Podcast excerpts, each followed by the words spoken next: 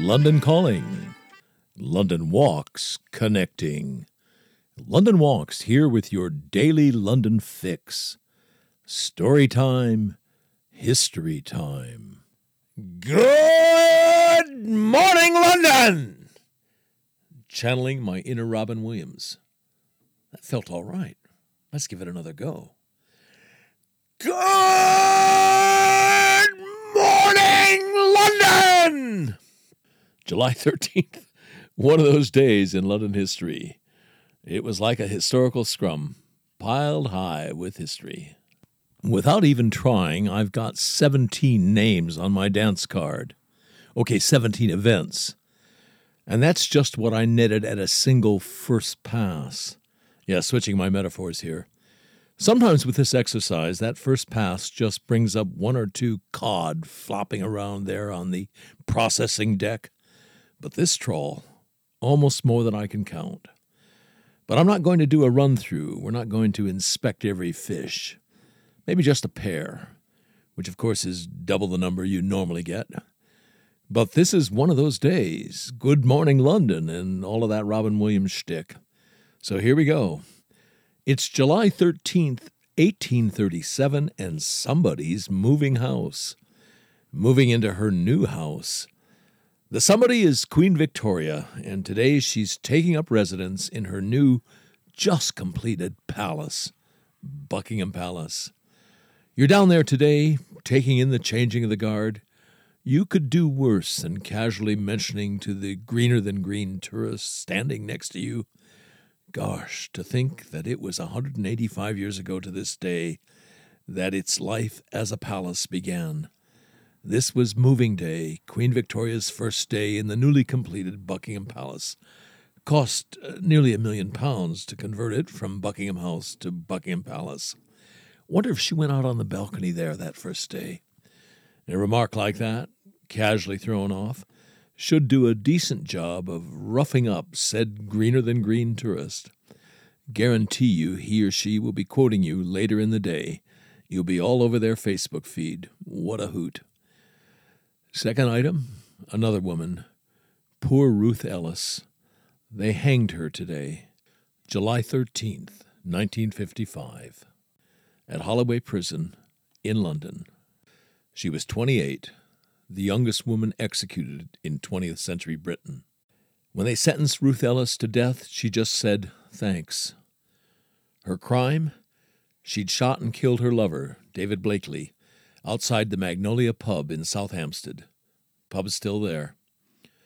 David Blakely was a scoundrel. He made a habit of giving Ruth terrible beatings. Pretty much every man in Ruth Ellis's life, including her father, was an evil bastard. Think of the men in the Ridley Scott film Thelma and Louise and how they mistreat those two women. The men in Ruth Ellis's life were cut from the same cloth. Every time I see that great and harrowing film, I think, had she got to America, Ruth Ellis would be in the back of that T Bird convertible, joining the pack the Susan Sarandon and Geena Davis characters make to courageously and defiantly drive off the edge of the cliff and plummet to their deaths rather than be taken by that legion of heavily armed policemen who've run them down like hunted deer. Ruth Ellis was executioner Albert Pierrepoint's 16th and last female client. What did he get for his services? Fifteen guineas. And maybe something else. He said, She was the bravest woman I ever hanged. His biographers say hanging Ruth Ellis was a turning point for Pierrepoint changed his mind about capital punishment. He said, I do not now believe any one of the hundreds of executions has in any way acted as a deterrent against future murder. Capital punishment, in my view, achieved nothing except revenge. And on that sobering note, a Today in London recommendation. On one of these fine summer days, maybe head on up to South Hampstead Go to the Magdala Pub. Have a cool one. When you come out, look for the bullet holes in the exterior wall of the pub. And look, take that tiny vignette with a grain of salt. They're not the genuine article. Someone took a hammer and chisel to the wall. It's a bit of make believe. They're ersatz. But does it matter that they're not real? I don't think so. And then make your way to the heath.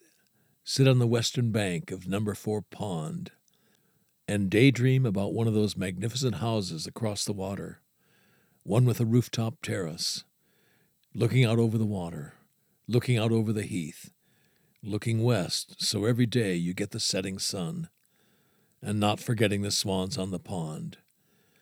And if you want to dip, the bathing ponds are close at hand. Those folks, they've done it. They've won the lottery of London living spaces. You've been listening to the Today in London History podcast, emanating from www.walks.com, home of London Walks, London's signature walking tour company, London's local, time honored, fiercely independent, family owned, just the right size walking tour company. And as long as we're at it, London's multi award winning walking tour company Indeed, London's only award winning walking tour company. And here's the secret London Walks is essentially run as a guides cooperative. That is the key to everything. It's the reason we're able to attract and keep the best guides in London.